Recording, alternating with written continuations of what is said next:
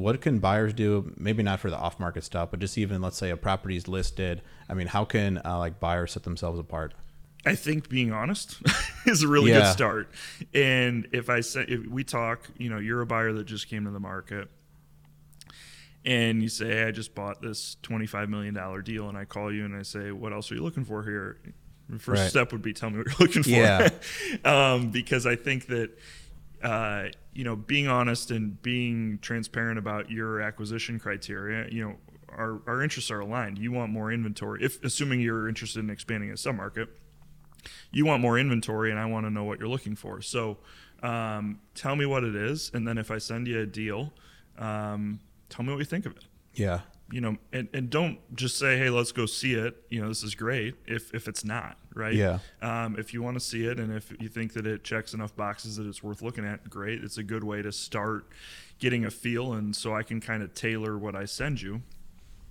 Um, but until that point, I just I like I like to hear from the person. Give me a little feedback on what missed the mark about it for you. Tell me what you liked about it and what you didn't like about it. And then the next deal, if I'm doing my job and listening, there's more that you like about it Yeah. and less that you don't like about Yeah. it, right?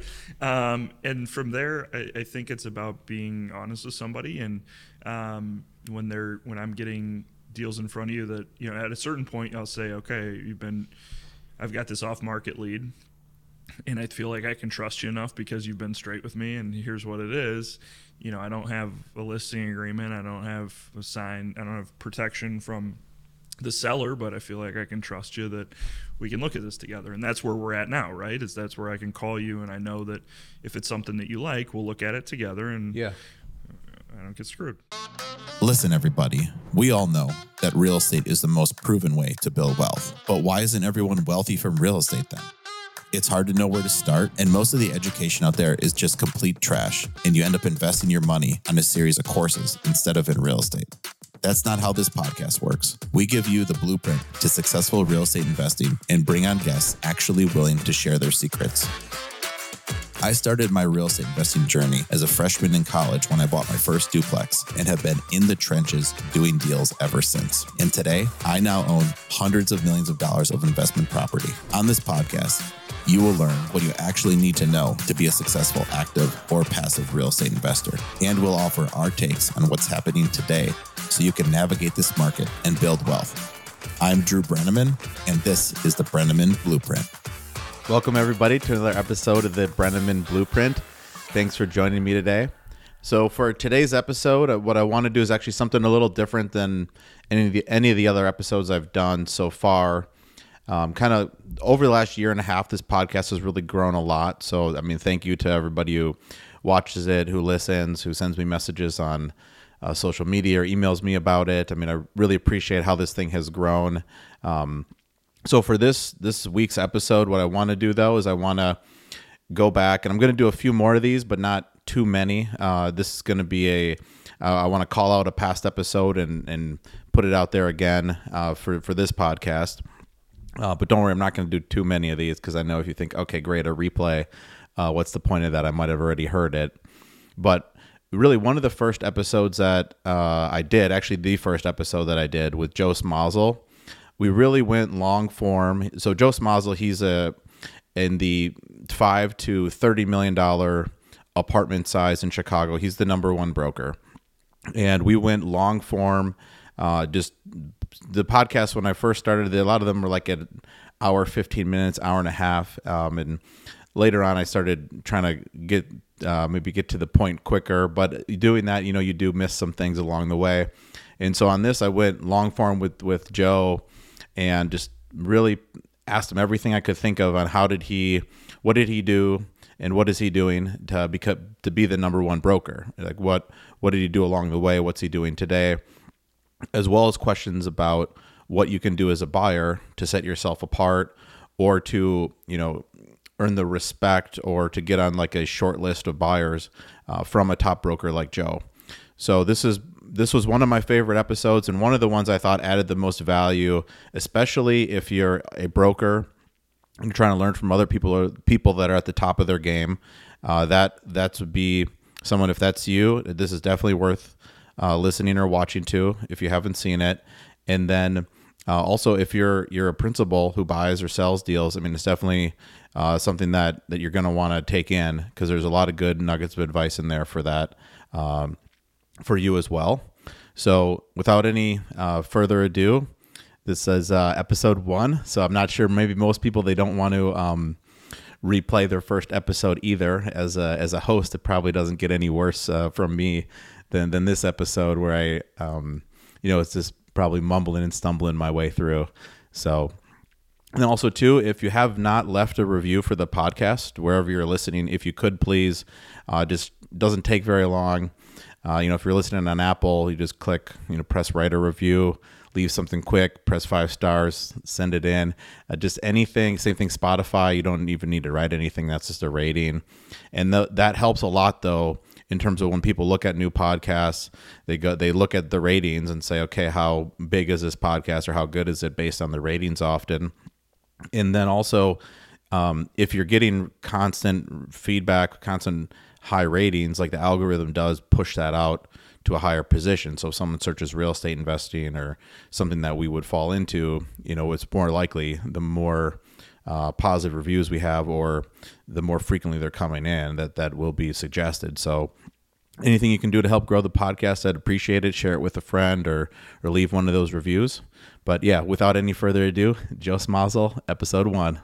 On the show today is Joe Smazal with Interra Realty, multifamily and mixed use property broker here in Chicago. He specializes in properties from three to thirty million dollars, uh, with five hundred million in total career sales. With most of that, I think eighty percent or so in the last five years. Welcome. What's up, Drew? Hey. Nice to be podcasting. Yeah, that's good. To, good to have you on. I mean, First time podcast. yeah, I know. We'll see what the first time host. We, uh, We could have rehearsed it or something, you know. Yeah. But, you know, let's go for it. yeah, I know we've had a lot of talks. You know, if, on the phone, it's easy for us to talk for like an hour. Yeah. Uh, so you know, here we here we go. But yeah, why don't I mean? I think this episode would be you know kind of the goal of the podcast. Like I want to make something where uh, maybe like when I was starting out as like a principal, like something where we kind of go more like deeper into how to do the deals, kind of more stuff like more than you would have picked up in the book. Okay. Um, you know, so we'll I'll you know we'll get into like I'll ask you some stuff about how like brokers look at owners later maybe. Okay. But um, I think more so like also this episode would be great. Anyone who's you know broker starting out, I mean they'd love to hear what you're doing. Obviously, five hundred million dollars in sales is a ton. So let's uh, maybe start from the beginning in terms of career wise or how you got here. So um, I grew up in Iowa. I went to Iowa. Um, af- I graduated college in 2009.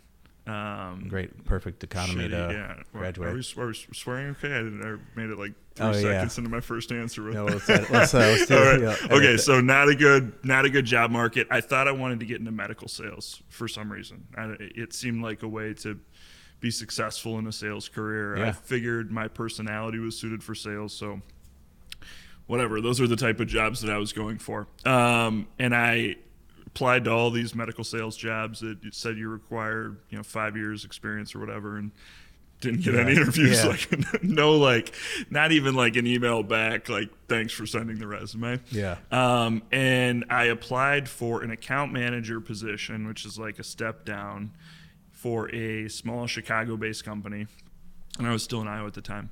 And um, I got an interview, and they're like, "Can you be here tomorrow?" I was like, "Yeah, sure." I didn't even have a Yeah. suit at that point. I bought like this really ugly suit from. Uh, like pleats probably. yeah, I, I don't remember what. Like it's been burnt. Yeah. I, it's not even. It wasn't even one that I donated. I don't think it just Yeah. went into the garbage. Yeah, the first I think Um, like three or four suits I bought, they had pleated pants. Like this will be a good idea. I'm sitting down a lot. Let's. Uh, let's I think the guy probably I probably came into the interview and he's like, "This guy is going to be really cheap to hire." You know, look at the suit. Yeah. You know, he's got no chance. Um, so he, so I interviewed with the CEO the next day, Nice.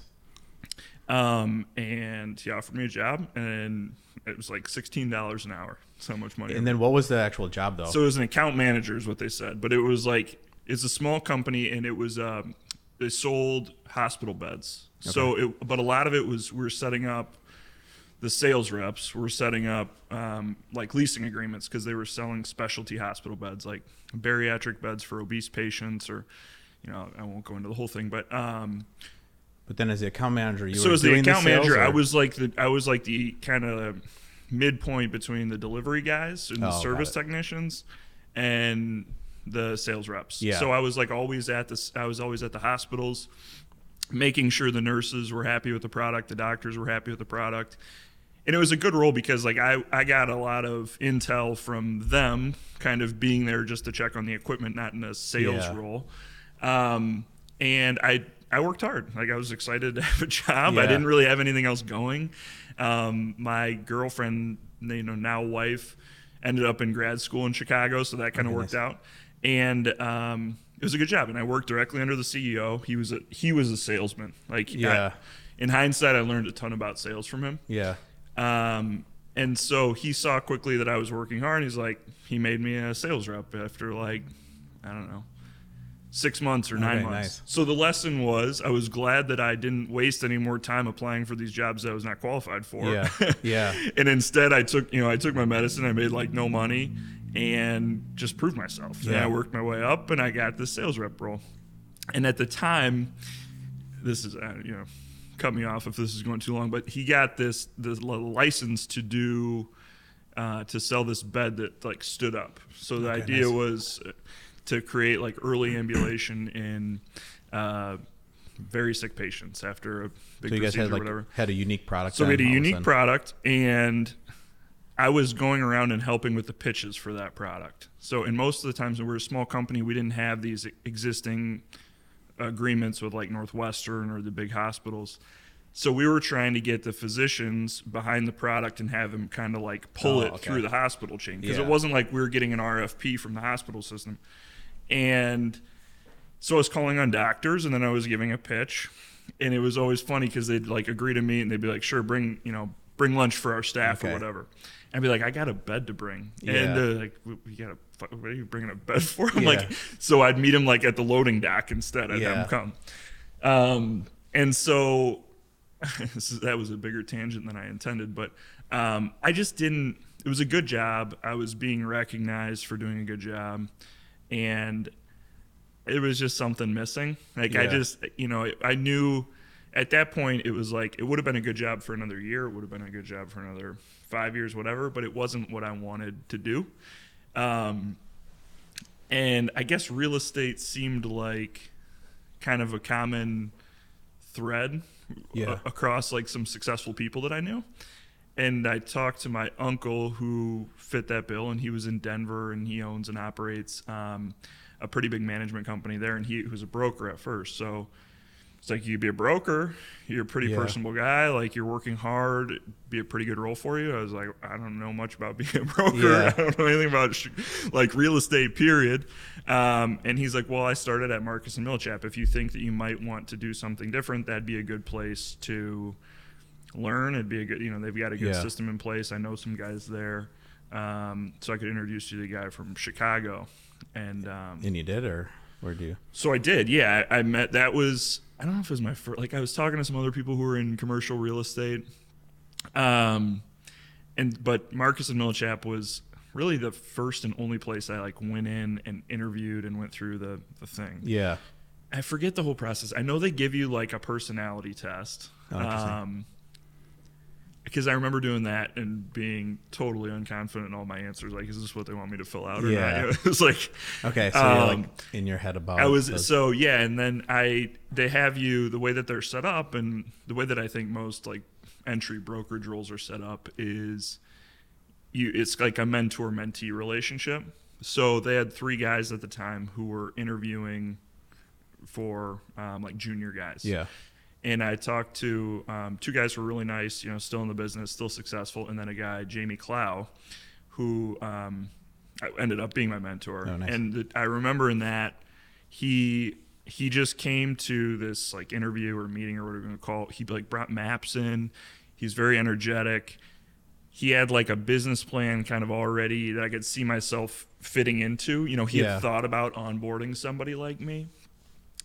And um, he and the manager hired me, and that was how I got started. Nice. yeah, that's that. And so yeah, and then so you were working kind of with him on either deals he had or uh, So they clients had, like- kind of. They had like two paths.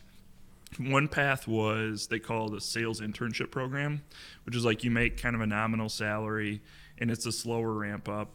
Um, and it, I think that it's like maybe a year, two year commitment, whatever. Yeah. And then the path that I took was just you start as a broker, zero salary, you eat what you kill, you figure out a particular market to canvas and work in, and they kind of train you and like here's the phone. And then now was that different than the medical sales you were doing? Where was there some sort of base Um, pay or any sort of? The, yeah, so totally different. like I made a good living. Okay. in medical sales. Like Yeah. I was it more more money than I needed to live the lifestyle I was living at that point. Yeah. and relative to like friends and what they're doing and stuff, I was comfortable. we Yeah. were comfortable going on the same vacations and Yeah. you know, um, Okay, so we're gonna change all that now. We're gonna screeching go, halt. Yeah. And you know, my wife and I at that point, you know, again, she's my girlfriend then, like, but at that point, we're seeing each other in, you know, we're like talking about getting married Yeah. and stuff. And I'm like, well, I'm gonna make no money for a while. yeah.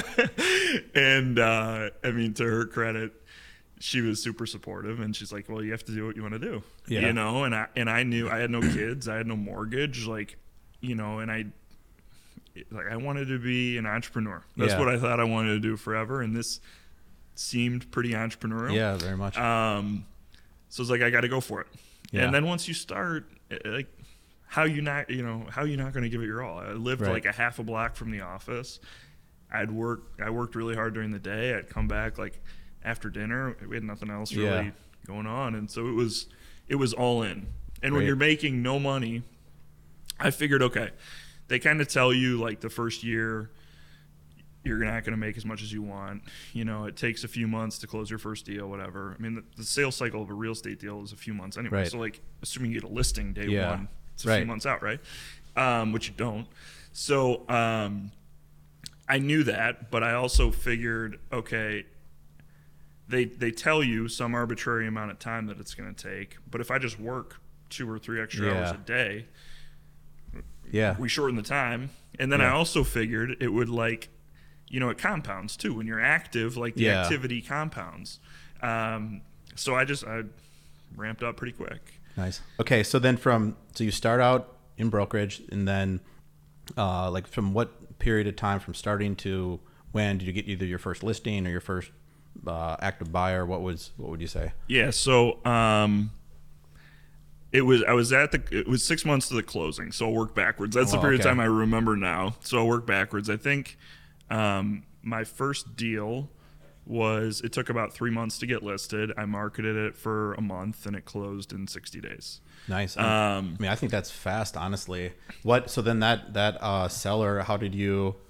You know, take me Yeah, through that because some of these things, some of even my early deals, I'm like, wow, this is like actually happening, or this Yeah. guy's gonna send in a half million dollars, like really, like, Yeah. and then I've had a, a bunch of those too. So what's the? Uh, So I think it's still, I think it might be the smallest deal I've ever sold. Um, it was at the time. So this was in 2011 was when I started in real estate, and at that time it was much easier to get listings because Yeah. there was low sale velocity. The market had kind of gotten like it was over brokered and then a lot of folks got weeded out in the financial crisis so i feel like in terms of young energetic enthusiastic brokers starting um, i feel like i was able to get ramped up so i was able to get listings because there wasn't as much competition there weren't as many people calling Oh, you as there there are today so this the first deal was a deal that was a nine unit building in, on the northwest side of the city in Belmont Cragin it was a it was an expired deal. It, somebody Oh, else okay. had listed it. like on I- the MLS. Yeah, but I the- didn't know that. That wasn't like A I strategy I wasn't yet, like okay. yeah, I wasn't uh, like trying to go after those. But it um I when I was researching it a little bit before the call, I noticed it had been on the market. So um, it was Andrew and Maria Stopka, a Polish couple Okay, nice. and I called them, and I knew that they had at that point. I looked it up online. I knew that they had some interest in selling, so it's pretty direct. Yeah. And I just said like, you know, are you interested in selling the building still? And um, there was a little bit of a language barrier, but the answer was yes. And I was like, all right, well, can I meet you tomorrow? And he's like, you know, a little bit of a language barrier. He's like, yeah. I was Okay, like, all right, nice. cool. So I went and met with them, and um, I brought Jamie. excuse me, I brought Jamie, who was my business partner, and but he was really good even at the beginning of letting me go for Oh, it nice. which is not something I'm great at. I kind of when I'm brought to a meeting, I have a hard time shutting up and letting the person learn from their mistakes and stuff. Jamie really let me do it, and and we were in the dining room table in their house, and Andrew was there and Maria was there, and Maria didn't speak any um, English. Yeah. So and she, I'm sure she's a very sweet lady, but I would say something, and Andrew was like really patient and would like nod his head, and his wife would like kind of like bark something in Polish at him to tell me, Yeah. and then he would translate it like very calm and very. And I Oh, was like, I don't think that's what she said really. At least it's Yeah. not the inflection. So they hired me like then. I, uh, you know, Yeah, it was like spot. before DocuSign. So every time you went to a meeting, you brought listing Yeah. agreement. It was just like Yeah. it was the best to actually get a signature as Yeah. opposed to like an electronic signature. And um, hired me then. I marketed it, and I called. it's a longer answer than I No, thought I was no, going to give. is- but this is good. So I called a guy who now is the guy that I've done more business with than anybody in my career. I called his business partner's wife at home. Okay, And nice. she's like, "What are you doing calling the house?" I'm like, "There's a phone number I had for him. I'm sorry. What's a better number to reach him at?" And she's like, "Here's his number." And I called him. He's like, "Uh, what is it? Yeah, okay, sure. I'll come look at it." Nice.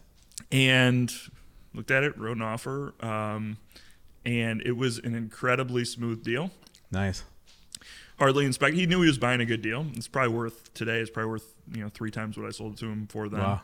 And um, afterwards, Jamie's like, "Good job. Don't get used to it." Yeah, like yeah. that. And then the next deal.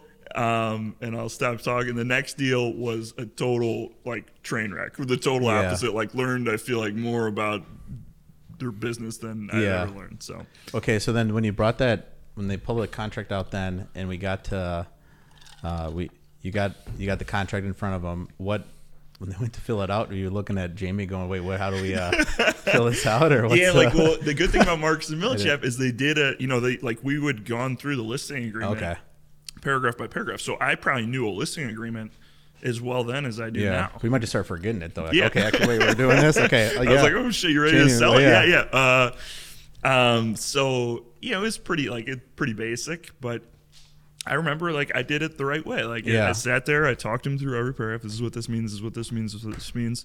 They had a few questions. We made a couple like nominal changes, and yeah, he's a really nice guy.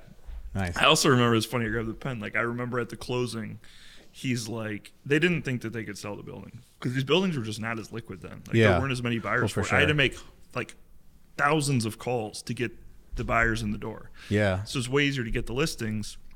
It's really hard to sell them. yeah. Um, I remember those days. And- I'd get sent a eight cap, and I'd be like, "Wait, what? Why would I pay such a crazy Eight number?" cap with yeah. rent upside? Yeah, and um, so we uh, back then we also went to the closing. yeah, And I remember being really excited for the closing, and the closing happened, and I was like, "That's it." Like there was, you know, this very like anticlimactic Yeah. when you're there. Um, But it's even less anticlimactic now with how closings totally, work. it's It's like, like you're yeah, not it's so sterile, and like it's not. I don't know, unless you have a like a hyped group, it's just kind of Yeah. like boring, right? And um, he goes, Andrew's like. Good job, Joe. And he gives me a pen that says like Stopka accounting on it. Okay. like Oh, a pen yeah. just like this. Yeah. And he's like, here you go. And uh, it's like the little Yeah, closing gift. And I had it in my, I don't know where it is now. I, I'm sure I didn't throw it away. but Yeah. I always Oh. remember looking at like the Stopka accounting pen that made me like kind of smile every Yeah. time. Nice. Yeah. So then let's say so like to bring it to today. So you're um, so you're gonna call an owner. I mean, like what's going through your through your head now? I mean, so that you know the initial call you're just Yeah. probably hoping to get somebody on the phone, but now, uh, and I guess too we could back up if there's other stories between now and then you want to go through. I mean, I think people love those deal stories. So I mean, I, I don't want to cut you off. Yeah. yeah. Um, I guess in terms of what's going through my head, I, now more than back then, I have a. I end up having more of a purpose for every call. You know, back then you have a reason for calling. Like that was part of the steps that they gave you in training. Like have an interest generator, have a reason for calling, you know, ask open-ended questions, listen for windows of opportunity, right? So I still try to remember those things and I still try to like, practice those on the phone because I think that it's really powerful in any conversation that you have in this business. But I feel like now when I'm making calls, um, it's usually a m- more specific reason. Um, usually calling you with the deal or calling somebody because I'm I just sold something in a particular market and I'm proud of the data points and want to let them know about the metrics of the deal and hope that they're interested or you know, and looking at the value or interested Yeah. in selling at some point. So, um, I guess I'm thinking about how I can be a resource for that person that I'm calling. You know, it's I think the worst way to start a phone call as a broker is to say, I wanted to tell you this. Like, Oh, you know, Okay. like I think you really feel like, how am I going to add value to, to Drew when I'm calling you? Is it to extend information about a deal and keep you apprised? Was it to give you a, a you know a, an off market or a listed deal that I think might be of interest to you? It's not about what I want in the call. It's about making sure that they know like anymore. I mean, you see who's calling you right away. You see a Right. potential spam or whatever, and or you see Joe Smazal. It's like, do you want to pick up the phone or do you not want to pick Yeah. up the phone? And if you, I just keep telling you shit that you you're not that interested in hearing about, you're not going to pick up the phone. Yeah. if when I call you, I add some sort of value, you pick up the Yeah. phone, and another day, we, you know, we talk for 45 minutes, right? Yeah. So, um, I guess it's about what do they want from me, you know, because that's what my job's about. Yeah, there is actually even a worse way to start the call than the. What's that? I want wanna tell sell? you something. Yeah, because I still do get people call me that, like, "Hey, what's uh, what's going on? You got anything you want me to sell?" Yeah. or or do they have a deal that uh, I know this, you know, has nothing to do with your business strategy at all, but I got this deal I want to show you, you know, because they don't it's they don't know your plan. it's it's like the calls like this. So I think it's harder. It was funny. We were you know we are talking before this. Like it's it's harder than ever. I think to market. Yeah. You know I think between there's a lot of brokers out. For this is talking about me. Um, there's a lot of brokers in the business. A lot of brokers calling you and calling other buyers. So I think the phone call is harder to make a cold call. Um, I think it's still the best way to Yeah. prospect and get you know a real connection with somebody and have a chance to answer their questions and but i think like even emails i get so many like spam emails anymore i unsubscribe to everything but i'm getting so many emails every day that i Yeah. i feel like that's diluted so you know thinking about new ways to engage you know consumers or potential customers of yours is uh is probably more challenging than it was but Yeah, yeah, for sure. I mean, we're getting, I mean, literally hundreds of emails a day now of like deals, and some of them I haven't done this yet, but some people here they've set up these like filters in their or some term in Outlook that's not filter but a rule. A Yeah, rule. yeah. And so then like if it comes from RCM or something, just put it in the RCM folder, you know, and then they'll get to it later, but it's like it's not uh, it's not what it once was. So Well, I think I do a little bit of that. Like I, I, um, I think filtering email and like kind of blocking time to respond to emails is a pretty powerful like time management tool. yeah, Like if I, I used to check my emails. I mean, I still check my emails real time, but I used to like stop what I'm doing and respond to like everything at that time yeah, which I think you know a lot of times they go then you just respond right away. You don't give it much thought. So sometimes you if it's something that you do have to be constructive about, like the answer is not always as good. The Right. response isn't as good. But also it's just a time suck. Like it would take Yeah. me away from whatever I was trying to focus on Right. doing, making calls or underwriting a deal or you know whatever. And so anything that is not anything that can either wait or isn't like a one sentence or one you know couple word answer i just flag an outlook and then i go back a few times a day to everything Yeah. that's flagged and like sit and work through it and like actually you know spend Yeah. some time answering it Okay, yeah, that's a nice nice way to do it where you're not just stopping and starting and can't get any sort of yeah workflow going. But actually, then just to back up to kind of what we're talking about with like calling owners. I mean, there might there'd be some newer brokers, you know, watching or listening to this. So then, like, so what are you doing before the call? So you you know any sort of prep or you look into what they're no not much. Doing, yeah. Little- i mean a little bit you know I, I think well okay so that's not a real fair answer. Like I, I i think i know my clients pretty well at this point and i know the market really well. So i'm tracking every deal that's sold. I'm tracking every listing that my competitor has.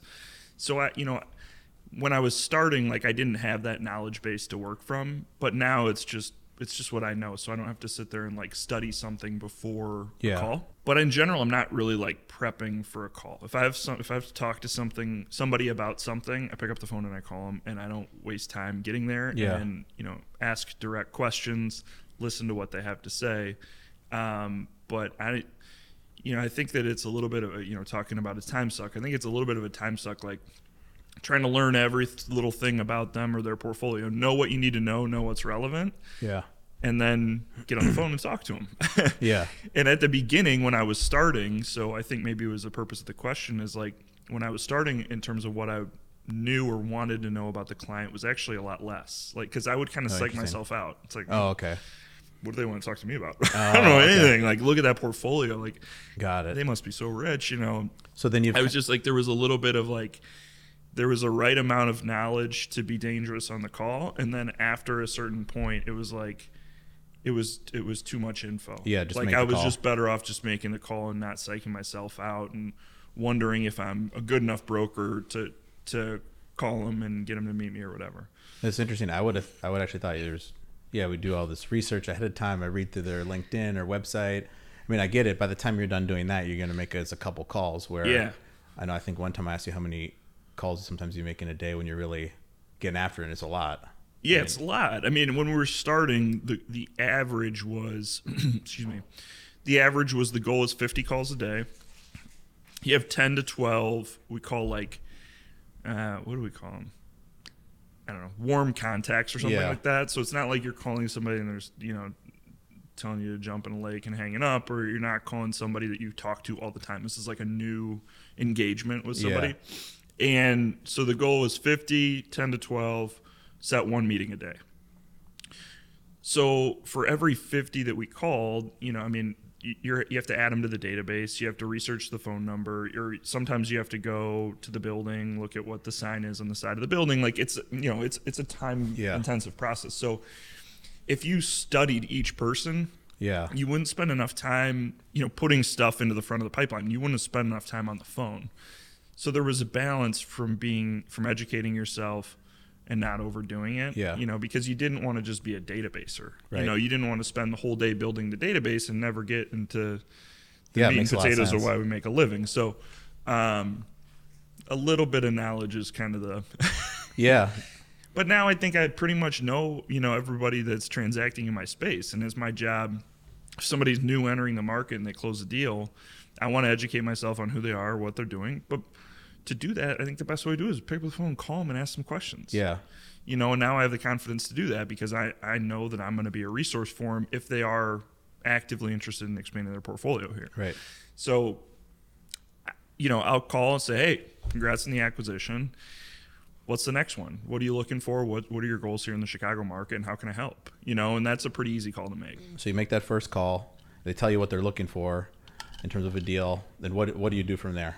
So from there, I, I would see whether I have the inventory or not. You know, if I have the inventory right now and it's a listing or it's Interra's listing, you know, that's the best way to start. I feel like when a a buyer is entering in a market, they usually want to see more versus less for deal flow. Yeah. So um, I'll start getting deals in front of them, and it might, yeah, you want to listen to what they're saying, but there might be reasons why you're selling it to them or sending it to them, and it's not an absolutely perfect fit, but there's enough that matches the criteria that they describe that you think that it's worth the deal flow and the conversation around it.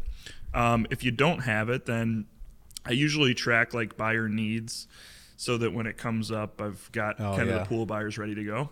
Um, but my business in general is not chasing inventory for buyers. It's much more about controlling the inventory and then creating the marketplace around it. Yeah. So I'm really focused on having the deal flow on the inventory side versus going out and like kind of ambulance chasing every buyer that tells me what they want and Yeah. sitting there and calling cold calling buyer or cold calling sellers and saying I have a buyer that's looking for something like you know, especially when a situation that you described, it's like until we've worked through a few deals together, like I don't have the trust to go out and bird dog off market stuff for somebody that I don't know that I, I don't trust because um, you know you get those calls. You know I've known you for 10 years. Like we've Right. closed deals together. Like that's somebody that is the first time I talk to them like you know I, I'd love to show you my listings. I'd love to show you my colleagues listings. But you have to earn the trust to Yeah. get like the off market deal flow because it's just a, it's a totally different um, it's a totally different level of trust required Yeah. right So then really what you're doing, your your your strategy is a listing. you Yeah. know, list yeah Yeah, I heard one person is some a different another broker who's in California called it a listings business. Yeah, it is. It is a listing business because when I have a listing, I create a top buyers list, put together the marketing materials, and the e-blast goes out to ten thousand principal buyers. I've got the top buyers list where I'm directly calling and pitching the deal to all of them. I'm making a presentation to the office. there's a lot of other activity that comes from that Yeah. listing, right? And then you sell it and you get on the phone and Right. you tell everybody about how much activity you had and you send out the e-blast that said we had 30 tours and 10 offers or whatever it is. And so that, you know, the like the the deals have babies, you know, like for every listing you want to get, you know, two proposals out of it or Yeah. whatever so that you're kind of feeding the pipeline again. If you're just chasing inventory for buyers, it's more like a you might you might hit some pops, you know, you might get some deals from it, but there's it's not a it's not a business. You know, Yeah. I think about this as this is a business. Like brokerage is not my job. It, it's my job in my career, right? But I think of it much more as a business than a job. Right. Yeah, and the, so then the you need inventory to sell. So Yeah. that's why it's Yeah. calling inventory. You're as good as your next deal, I guess. Yeah. You know, sometimes you sell one, you're so busy, you've got a full pipeline of inventory, and then you sell it all. Yeah. And you're focused on getting everything across the finish line. And you're like, I mean, every day is, you know, you're busy from Yeah. eight to eight or whatever. And then you get those deals done and you know, you smile a little bit when it's first closed. And then you're like, oh shit, you know, I just like sold myself out Yeah. of a job, right? Yeah. Like No, there- I've- I've had I just like fired too. myself. It's Yeah. closed, you know? So if you're not focusing on kind of feeding the front of the pipeline while you have Yeah. uh, you know, while you have stuff going, um, it can go that way. Yeah. And then it's like nobody wants to talk to me if I'm not doing a bunch of deals Yeah. like you know my phone gets pretty quiet if i'm not active so um I, that's a that's a tough part about the business but it's something i try to like i try to remind myself to stay really busy on the fundamentals stay busy on having proposals in the pipeline at all times and listing in the pipelines at all times because i don't want to hit like a yeah. it gets a lot harder when it stops right Yeah. you gotta start from scratch Get a couple. Get you know close your deals, and then you're just yeah what's next. Yeah, totally. Try to avoid that. Then what what can uh, buyers do then, or you know, because I get you were talking through like you know, sometimes they'll you call maybe for some owners or uh, I guess what what can buyers do? Maybe not for the off market stuff, but just even let's say a property is listed. I mean, how can uh, like buyers set themselves apart? I think being honest is a really Yeah. good start. And if I say if we talk, you know, you're a buyer that just came to the market and you say, hey, I just bought this $25 million deal and I call you and I say, what else are you looking for here? The first Right. step would be tell me what you're looking for. Yeah. um, because I think that, uh, you know, being honest and being transparent about your acquisition criteria, you know, our, our interests are aligned. You want more inventory, if assuming you're interested in expanding a submarket you want more inventory and I want to know what you're looking for. So um, tell me what it is. And then if I send you a deal, um, tell me what you think of it. Yeah, You know, and, and don't just say, hey, let's go see it. You know, this is great if, if it's not, right? Yeah. Um, if you want to see it and if you think that it checks enough boxes that it's worth looking at, great. It's a good way to start getting a feel. And so I can kind of tailor what I send you. Um, but until that point, I just I like I like to hear from the person. Give me a little feedback on what missed the mark about it for you. Tell me what you liked about it and what you didn't like about it. And then the next deal, if I'm doing my job and listening, there's more that you like about Yeah. it and less that you don't like about Yeah. it, right? Um, and from there, I, I think it's about being honest with somebody. And um, when they're when I'm getting deals in front of you, that you know, at a certain point, I'll say, okay, you've been, I've got this off market lead and I feel like I can trust you enough because you've been straight with me and here's what it is. You know, I don't have a listing agreement, I don't have a sign, I don't have protection from the seller, but I feel like I can trust you that we can look at this together. And that's where we're at now, right? Is that's where I can call you and I know that if it's something that you like, we'll look at it together and yeah. I don't get screwed. Okay, so then as the buyer, I mean, the way to really kind of set yourself apart, I mean, and the, at least while we're looking for deals, trying to source things, it's you know, truthfully, honestly, kind of describe what you're looking for. Yeah. For and like specifically, I'd imagine not some sort of vague strategy, Yeah. like was anything between one and ten yeah, million dollars. for a value add deal. Yeah, right. like that. If Thanks. someone says that, that doesn't doesn't really help. Yeah. Yeah, Yeah, I think puts put specificity behind it. I think the best way to be specific about your acquisition criteria is to give deal stories. You know, Yeah. hey, here's here's what I just bought. And here's what I liked about it. Here's what drove me to the acquisition. Um, here were a couple things I wasn't as wild about in the deal. I mean, you can go that far. Yeah. Um, and then that's why I think, as a broker, I think that's when it's most constructive to actually get more deals in front of you that we can talk through a specific example here's what I like, here's what I don't like, Right. and we'll go from there. Yeah, especially I mean buyers they could think of things to tell you, but then they don't. They forget. Oh wait, actually I want to buy like newer properties. Then you send an older one. Then they then they tell you that, and that's kind of what you'd want Yeah. in terms of feedback. Instead, Yeah. uh, otherwise you're getting no feedback. We're not really sure what they're they're looking for. Um, You would not believe how many buyers will, will lit- would just tell me like, hey, "I want something I can add some value to." Like really sophisticated, and that's like it. Yeah. Like really sophisticated buyers, or you know, seemingly sophisticated buyers. Yeah. I like something I can add some value to. makes sense, but yeah, where Just like, and then how do you want to add the value? Yeah, I mean, just Yeah. you know, give me another thirty seconds and be specific about it, and you're gonna get a lot. You're gonna see a lot better Yeah. deal flow from me. Interesting. Yeah, I mean that answer too, though, as a buyer, that's coming from well, okay, we will look in a lot of areas, or and we'll do different value add strategies. Because I mean, like we've done rehabs, we've done just lease up deals, we've done Yeah. deals where just the rents were low and could just push them, or things we've just bought cheaply. So like, I mean, I'd do any of those, you know. I'd, right, I'd and so you spent another thirty seconds telling me about or- three deals Yeah. that you did and and how they had different value add components and how you identified them. Okay, yeah. enough. or even just you know put some more parameters around it on size and geography and I, I think the the more that you can you should want to leave me as the broker if you know you're Yeah. asking what you can do as a buyer. You would want to leave me as the broker with a clear picture in my head about what i'm looking for for you. Yeah, because then when i have it or when i see it you come to mind. Yeah, you know and i think without that picture in mind it's like you- you're gonna get it's gonna take a little bit more back and forth for us to arrive at a deal that makes sense.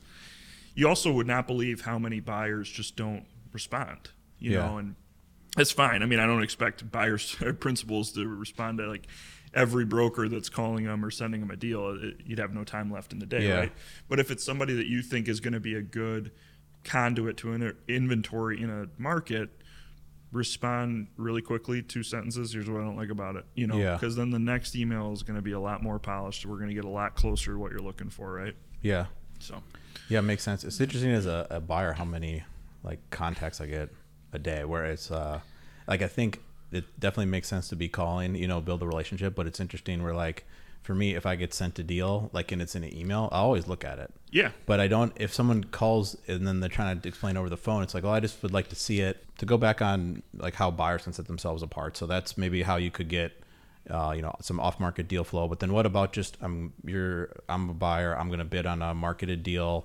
Like what what are some ways to set myself apart from other buyers? Um, that's a good question. You know, so we'll start. You're, you've obviously toured the property already. You came, you underwrote it. We gave you the front end kind of buyer data room stuff to further vet your interest. Interesting. So, but a lot of people submit sight unseen. It's like, Yeah. all right. So, if you're not willing, you know, even if you're from out of market, Yeah, if you're going to buy a ten million dollar asset that I'm selling, and you're not going to hop on a Southwest flight and spend half your day to come tour it, Yeah, are you interested in it you know so it doesn't um, it doesn't happen a ton but it happens sometimes and it's just a big like in our business you know multifamily real estate in chicago is, is tangible you have to see it Yeah. and so um, that would be a big ding on it Yeah. you know so um, if you're bidding in, a, in the scenario you described you're bidding on a listed deal that I'm marketing that's competitive. Um, acknowledge that you've toured the property and feel like you have a good understanding of its condition. Acknowledge that you've vetted the buyer data room stuff. Clearly outline your qualifications. Um, so, biggest things that I want to know that I'm going to communicate to the seller are um, track record, what you've sold, source of debt and equity, and then I like to know how your process looks. You know, how Yeah, do you go sense. about it? How do you what, what does your due diligence process look like? What is your financing? Do you have the funds raised on the equity side, or are you going to go out and raise them? And there's not right and wrong things about these things, but if I know, then I can communicate that to the seller, and that's what you want. yeah, I wouldn't I wouldn't expect the broker to sell you as the buyer as well as you'll sell you. yeah, So if I'm going to submit an offer on a deal, I want to make it like forward friendly. So I just send it to you. So the broker gets it like, "Phew, that's polished. yeah, Forward it on to the client or the seller, and they understand who that they're potentially doing business with. yeah. So then Um, even so then if you'd recommend even then so buyer writes it up, so almost like a cover letter type thing. Cover letter, yeah. Um, and I think that it's well worth the 15 minutes just Yeah. doing it. And again, if it's not something that a buyer is willing to do for a deal, how into the real estate are they? You know, Yeah. what's it going to take to throw a deal? It's not going to take much to throw a deal off at that point if they haven't come and toured it or if they haven't, or if they're giving me cagey answers. So a lot of times I don't get that forward friendly, like presentation of an offer, right? Yeah. So, and, and that's fine, you know, because I'm doing my job and I want to go back and I want to vet their interest too. Um, so I go and ask some questions, and it's like I get quick, like kind of cagey answers to you have the money raised? Yeah. What does diligence look like? Have you reviewed the books and records that I already sent you? Like those, there's just a lot of red flags that can come up along the way. Yeah. So there's a real differentiation between somebody that submits a real polished package offer package versus somebody that's like half-assed everything and Yeah. then i gotta go pry for info and it you know it seems like eh maybe this isn't the case probably like when you Yeah. get a suspicious like um, application from a tenant you know it's like Oh, sure, it- i don't know is this tenant like the income verification seems a little off it's not matching the credit's not that Yeah. great it's the same Yeah. thing Yeah, I know what you mean. I mean, we have a, a, a cover letter that we use on all. I know we have a, a bunch of different templates. I guess depending on what kind of deal it is, commercial or uh, condo deconversion. Yeah. We just would we have it because it's easy. You know, you write it once and you just kind of dust it off. So we've got one for vintage buildings, one for condo deconversions. It's just because we just you wrote it once and then you just go find it. So it's really like I it's it's not too hard for the buyer to put together. That's why. Yeah, and then And you giving could also, sorry, I interrupt you real quick. Like you could also go a step further and offer to meet them, offer to meet the seller, uh, Okay, offer nice. to have an interview. You know, if, if they want, if they have any questions that they'd like to hear directly from you as the buyer, you know, a broker will typically offer that to a seller yeah, if it's competitive. And there's a few that it's really hard from the numbers on the page to distinguish who to pick. Uh, it's it's Yeah. pretty common that we'll have. Interview's not the right word, but you know it's kind of an interview. It's kind of like a meeting, you Yeah. know, a meeting or a quick call. So the seller has a chance to ask their questions, hear it from you, and not from me. It's a Yeah. very powerful thing. And so if you offer that, it just shows another level of confidence that you're going to perform. That you're going to just say what you're you're, you're going to do what you're going to say.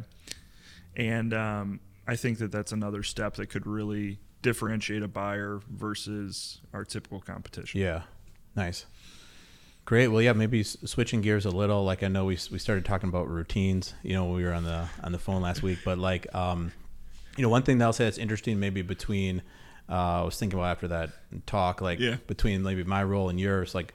I get a lot of inbound stuff. You know, Yeah. I'm the person getting called. Also, I have, you know, twenty some properties. Like there's stuff happening in each property. Yeah. Um, employees that come to you with things. So then, uh, you know, I'd imagine, especially starting out as a broker too, like you need there's uh, some sort of structure maybe would help where you got to have because you're starting to get into it when you're talking about with the uh, email time blocking. But Yeah, yeah. what do you have any sort of either like uh, structure? Let's say start with the work day. Any sort of structure? I'm a big? I'm a big routine guy. Okay, nice. Um, and so it starts like the good days start with exercise. I have two kids, so I need to like wake up before my kids and get some coffee and like get my head on my shoulders a little bit before like you know the craziness starts. yeah. And What so, kind of what kind of stuff you do? um, like workout I mean, it, go for a run or lift weights or you know Yeah. do the you know the the um, COVID thing was like at the Peloton. You know, so Yeah, nothing okay. like nothing exciting, but enough to enough to have a little state change. Yeah. you know, I don't. It kind of primes my day. And do you do that every day? Uh, pretty much. Yeah, I mean, like, and I say pretty much, like, yeah, I, I do it every. Yeah. Yeah, Uh, not on the. I mean, sometimes on the weekends if I feel like I got to clear my head, but something. Yeah. You know, even like I did a you know a little like yoga video thing the other day. Yeah, you nice. know, it's like just something, something to um something to get ready for the day, and it's more mental than physical at this point. Although like, I. You know, my body feels like it needs a little bit more maintenance Yeah. these days. But yeah, Um, it's interesting because I I've never had any sort of workout routine until like real recently. I got a trainer, Yeah. and then it's it's funny. I I try to always work out in the mornings because that the days I work out in the mornings with him, I'm like so alert the rest of the day. Yeah. So I could see why uh, you do that every day. when I get way- in, I'm ready to go. Yeah. You know, and it's also like in the morning, it's easier for me to control the time. And Yeah. In the evening, you know, sometimes I leave later than I intend to, and then I want to, you know, get home Yeah. and spend some quality time with the kids. I don't want to be like, hey, I gotta, you know, I'm gonna go work out for Right. 45 minutes or whatever. So that's the way it starts. I then I spend some time with kids. I have two boys. Get into work, and the first thing before like replying to emails, I, I got the iPad out and I do to do list for the day. So Nice. that when I do the to do list for the day, I just have my pipeline open and my to do list on just like the notes app, yeah. like the Apple and like app. what what time of day are we talking about? So what when's the workout? When's the I get like the I get in between eight thirty and nine o'clock. Like Okay. not super early. yeah for work? So we start Yeah. eight thirty nine right in the work. office. Yeah, no, I know. Nothing Yeah, from yeah, home. Yeah, I mean, I work a little bit from home, but I work. I should say, like, if I have to work on the weekends or evenings, I'll do it from home versus going Okay. in. But otherwise, I'm an office guy. Yeah. I don't know how everybody's work. I don't know how everybody's working from home. Yeah, not. I mean, the I've noticed this with the people I work with. I mean, it just depends how naturally you know social they are. Let's say, you know, if you're fine just working with your office door closed and doing your thing, yeah, you'd be happy working from home. Yeah. But if you're more used to want to see the team, hit the phones, Yeah. like that's not a person who wants to work from home. Yeah. So I I understand why you're saying that. So it's eight thirty to nine in the office, assuming the day starts with office time and not Right. straight to it. So let's make that assumption. And then I have the pipeline open and I have my to do list on Notes app, and it's just a simple checklist. Um, I carry over anything that I didn't get done yesterday. There's usually like I don't know, like 15 things on the to do list, and some of them take like two minutes, and some of them take like I- I know that I'm not going to get done for the day. Yeah. Like, or they take you know four hours or something like that. Um, so I carry over anything that I didn't accomplish the day before, or I didn't finish the day before. I should put it that way. And do you have like different sections of this list, or is this one huge list? It's pretty much one list. I mean, here it is. It's like But I think since we're doing this in audio, why don't you just Yeah. start describing it? No, well, because also So that's it's- no, something that I yeah, realized. Like, yeah, so it's just one list. I'll start a fresh one every day. Copy and paste whatever I didn't accomplish the day before. I'll keep my scratch notes from the day before in case I need to go back and remember a conversation I had with Drew or But whatever. it's, it's not set up where you need to like look back to prior days. You're moving it to the current Yeah, day. Okay. yeah. And then go through the pipeline of what I need to do on like action items for deals. Um, it's usually like those are usually quicker things like follow up on this, make sure that this has been scheduled, whatever. Where it takes a little bit longer is if I've got you know when when I have deals that I'm marketing and making a lot of calls about, like then it's like all right, make sure that we've called not only to the top buyers list, make sure that we've called anybody that's bought between you know five and thirty million dollar deal on the north side of the city in the last five years, new construction. Like there, I add specificity to make sure that I've kind of checked every box, and then um, I got the to do list out, I got the pipeline, and then some of it's like business planning stuff. Some of it's like um, very high level, ten thousand foot type stuff. So I, I put the call list together, and it's always like a clean desk. I never have anything from. I I don't believe in like leaving papers Okay. out from the Yeah. day before, so it's like a clean slate. And then once the list is put together, it takes you know 10, 15 minutes. Start going after it Yeah. and I'm I'm good at not wasting time during the day. Yeah. Because once I have that, I feel like okay, I've got my roadmap for the day. This is what I'm going to do to be productive, and if I accomplish this, I'm going to leave at the end of the day and be happy with what I did. Yeah. But if I don't like, I can't rely on inbound stuff to feel Right. like I had a productive day. I have to go out and like make it every day, and that's like, it's really a like kind of exhausting part of this business. Yeah. but um, that's how I've found to be like consistently productive, and I think that's one of the things that differentiates differentiates me from my competitors. Is like I feel like every day that I'm going to work, I'm Yeah. going to accomplish Yeah, something. I'm going to go and messing do around. it. Yeah. Yeah. The, how does the the clean desk like factor in? so like because I- I, you I mean I personally I, I have a, an answer I on guess, that. yeah, I um, I yeah, I think that every day is like I want to I want to get there, and I don't want to immediately get distracted by what I was doing yesterday, Yeah. or I don't want to be like influenced by yesterday's headache and get there and be like, oh. Or I don't, you know, if I had a great day yesterday, I don't want to come in and be complacent because man, you know, I killed it yesterday. Like I could kind of slack today. So it's just like a way. It, it's a way for me to come in with like a clear head and a blank slate. Um, my office is probably like a little bit like overly sterile and like Yeah. I, I need a little bit Yeah. more going on. But the desk in particular, um, I, I I need to have clean every day. Yeah, I mean that makes sense to me. I mean, I at least for my my house desk, whatever it is, I can think a lot more clearly when things are, you Yeah. know, neat. You know, it's funny. On my, uh, you know, like my desk, I I I don't have it perfectly clear, but I have like a the work area is like if I had stuff just piled all over where I'm, you know, if I'm typing or whatever, and then I'm got papers all over, that would be tough. I don't. I can handle like a pile of papers in the corner or some boxes on it. I'd need the the work area that I'd use. You know, clear though. Yeah. So that I get it. Do you uh how do you what do you, what's your setup look like? I mean, yeah, just in terms of the the desk. Yeah. Yeah, I mean it's. I mean, I have a similar mindset to what you have, but then I'm not. I'm not actually like executing it well.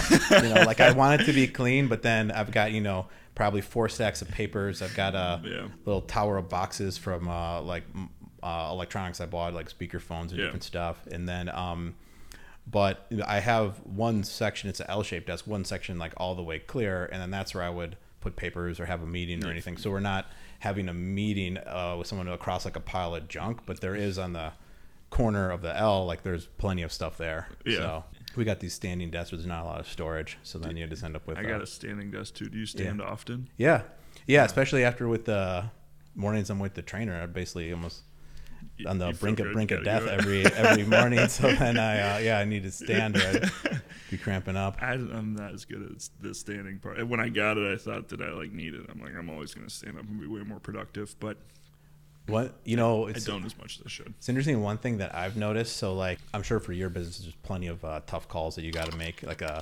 difficult phone calls. I've noticed when I do better with those when I'm standing. Oh, totally. Yeah, That so 100%. that that is worth the the desk. That and then you know if you come in from a, a workout, you know standing for a little bit, but especially the we're gonna have a real rough phone call here. Yeah. I, I somehow I'm less nervous. I do better standing, or if you're sitting and just being you know I also um, I put the headphones in every day when I'm at my desk. So my time's about 50% out in the field, 50% at my desk. Yeah. But when I'm also getting there, so say I'm done with my to-do list, I mean, I put my, you know, like AirPods or whatever Yeah. in.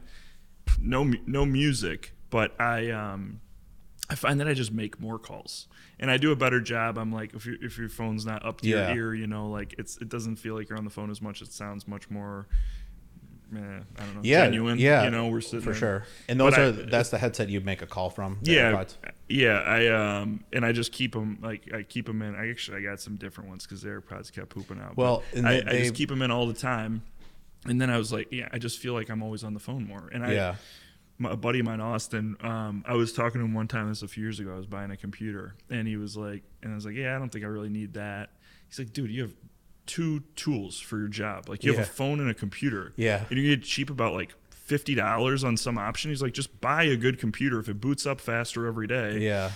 it's Right, worth it. You're gonna have it for a few years. Buy a good iPad, but you know, make sure all the stuff. We have so few like tools in the business. You might as well have stuff that is good and reliable. That's Yeah. one. I mean, that should be like, but also that you like to use. Yeah. like that you want to be on. I mean, if I'm I want to if I have a new phone and it makes me want to be on the phone a little Yeah, bit more, it's Yeah. worth it. You know, if I have I spend a little bit more on like headphones or something that I feel like I talk more comfortably on, like it's worth it in a week. Yeah. You know, I mean, if I have a data plan on my iPad so I can send emails around when I'm going through, Yeah. I mean, it's worth it. Like, there's very few businesses, like I referenced earlier, that like I think about brokerage as my little business.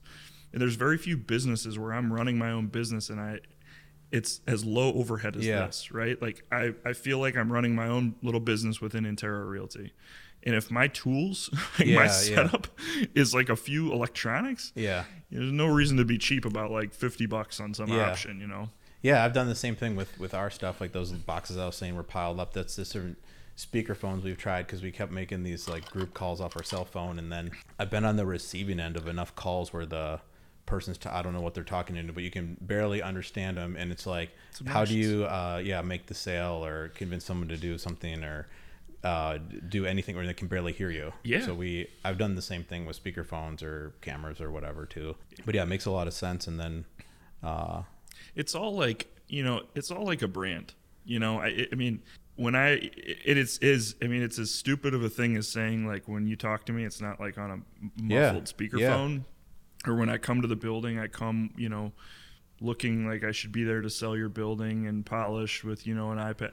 But it's also like, I mean, I think that any high end consumer starts with a brand, right? Like, if you're gonna go, if you're gonna go buy a car, like you start with a strata of particular brands that you feel like accomplish what Yeah. you're looking for, and then you narrow it down, or you drive a few.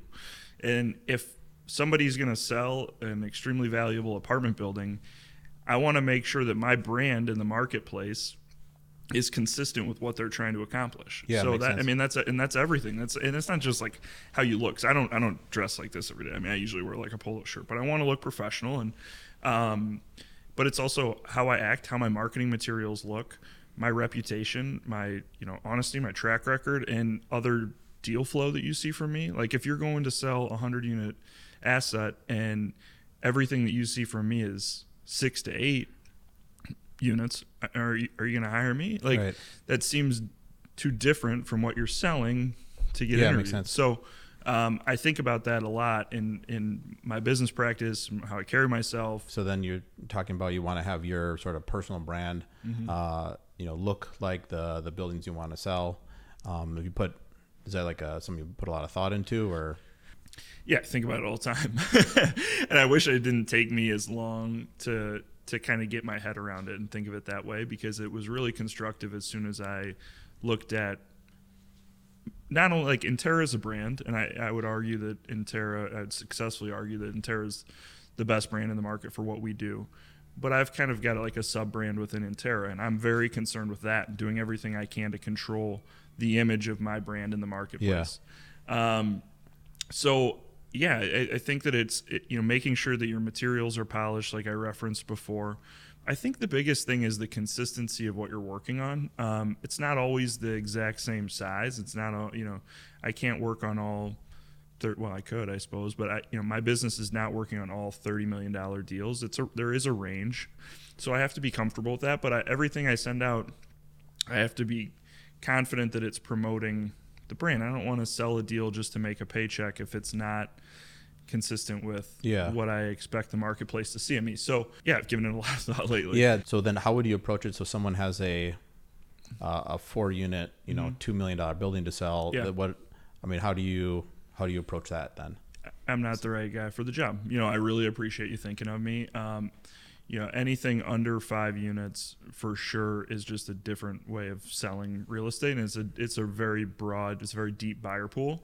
It's much more of like um, a residential way of making sure that you get it out to a really really wide audience because you don't know who the buyer pool is going to be. So getting it on the MLS and getting like you know the folks the residential brokers who have really awesome like social media platforms and Yeah. everything they would add a lot more value and this is the conversation with the seller they would add a lot more value to that assignment than me you're hiring me to go out and proactively run a marketplace for a deal to a definable group of buyers and creating competition in a short period of time and then from there driving price and terms based on the competition and picking the best buyer who's going to have you know most optimum uh, Yeah. time frames and obviously price as well so it's it's a different it's a different marketing platform and strategy altogether and i'm very honest if it's not something that i feel like i'm going to add the type of value to that's going to justify if you're paying me a few percent i want to add more than a few percent Yeah. of value to the deal and i want you to be happy with the outcome and then i also want the marketplace to see all right joe did a great job with that deal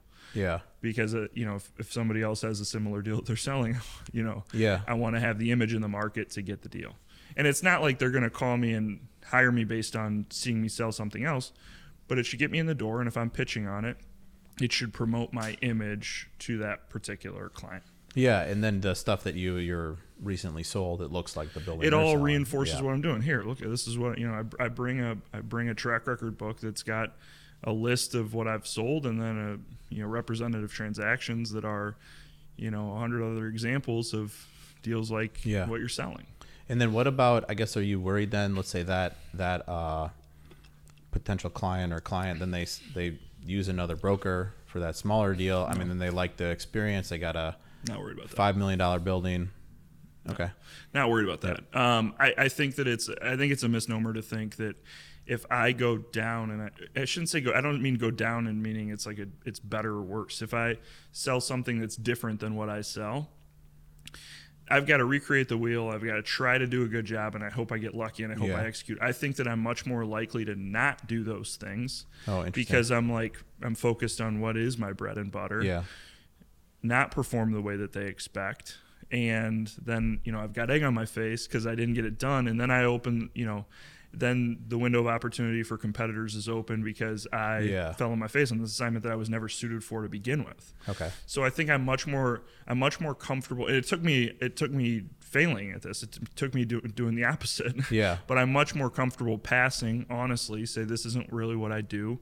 Here's maybe a few people that would be a better fit. I'm still going to talk to them all the time about other business and. You know, when they have something that's a fit, they remember that I was honest with them. I put their interest in Yeah. front of mine. And you know, I didn't want to make a few bucks. So yeah, I think you know one thing that I heard you say once, and I'm sure you don't remember, but there was some there's some building I think you were calling the owner on for me, and uh, or it was maybe it wasn't necessarily just for me, but it was you had Yeah. asked like, "Are you interested in this? Let's try to get this guy on the phone."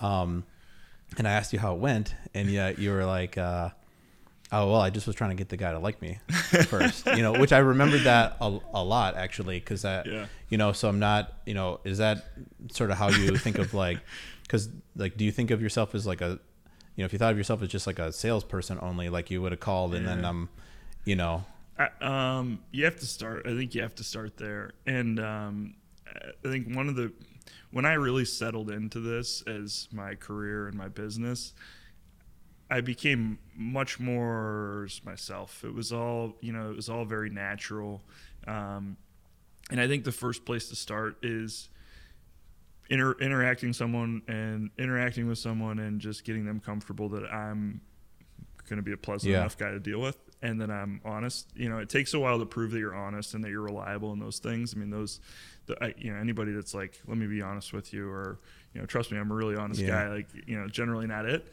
But um, the longer I can interact with them, you know, the higher chance I have to prove that. yeah, So, um, yeah, I think the first start, uh, the first place is making them comfortable that you're a normal person. it's going to Yeah. be pleasant to deal with, and um, that you're not fishing for something that's not there. And then you can, you know, kind of disarm them.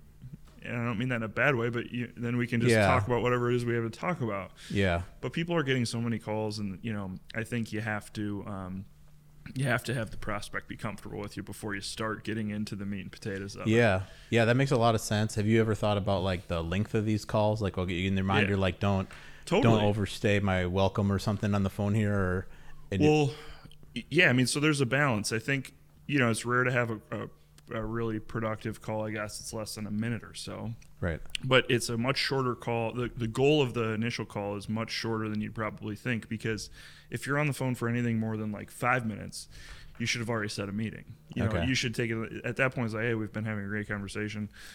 Let's get coffee, you know, tomorrow or whatever. I'm going to be at a building in the area. You yeah, know? okay, sure. what a Um, coincidence. yeah. and um, so I think like don't it's not about overstaying your welcome. I think it's about recognizing a window just in terms of engagement. You know, don't wait for the prospect to tell you, let's meet. Hey, why don't you look at the value of this building or I'd like to go tour that building. You're pitching me or let's meet. Talk. Like that's my job Yeah. to take the initiative, right?